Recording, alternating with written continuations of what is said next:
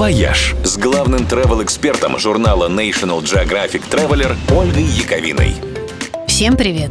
В эти выходные в Питере проводят один из самых красивых и романтичных летних фестов – праздник выпускников «Алые паруса».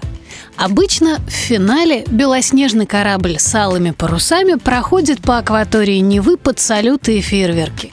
Но в этом году, чтобы не создавать на набережных столпотворений, парусник красуется в водах Финского залива.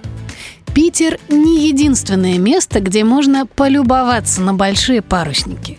Вообще-то, настоящая парусная столица России – это Калининград, где живут, если можно так сказать про корабли, наши главные славные парусники – Крузенштерн, Седов и Мир – по судоходному каналу они могут проходить прямо в центр города, и несколько раз в год всех желающих пускают на борт на экскурсию. Впрочем, на любом знаменитом паруснике можно отправиться и в настоящее путешествие, даже если вы не курсант морского училища. Все они ходят не только в учебные, но и в коммерческие экспедиции, когда любой желающий может купить место на борту и стать членом команды. Правда, это не будет похоже на обычный ванильный круиз, где пассажиры лежат на палубе в шезлонгах у бассейна. Бассейнов на парусниках вообще нет.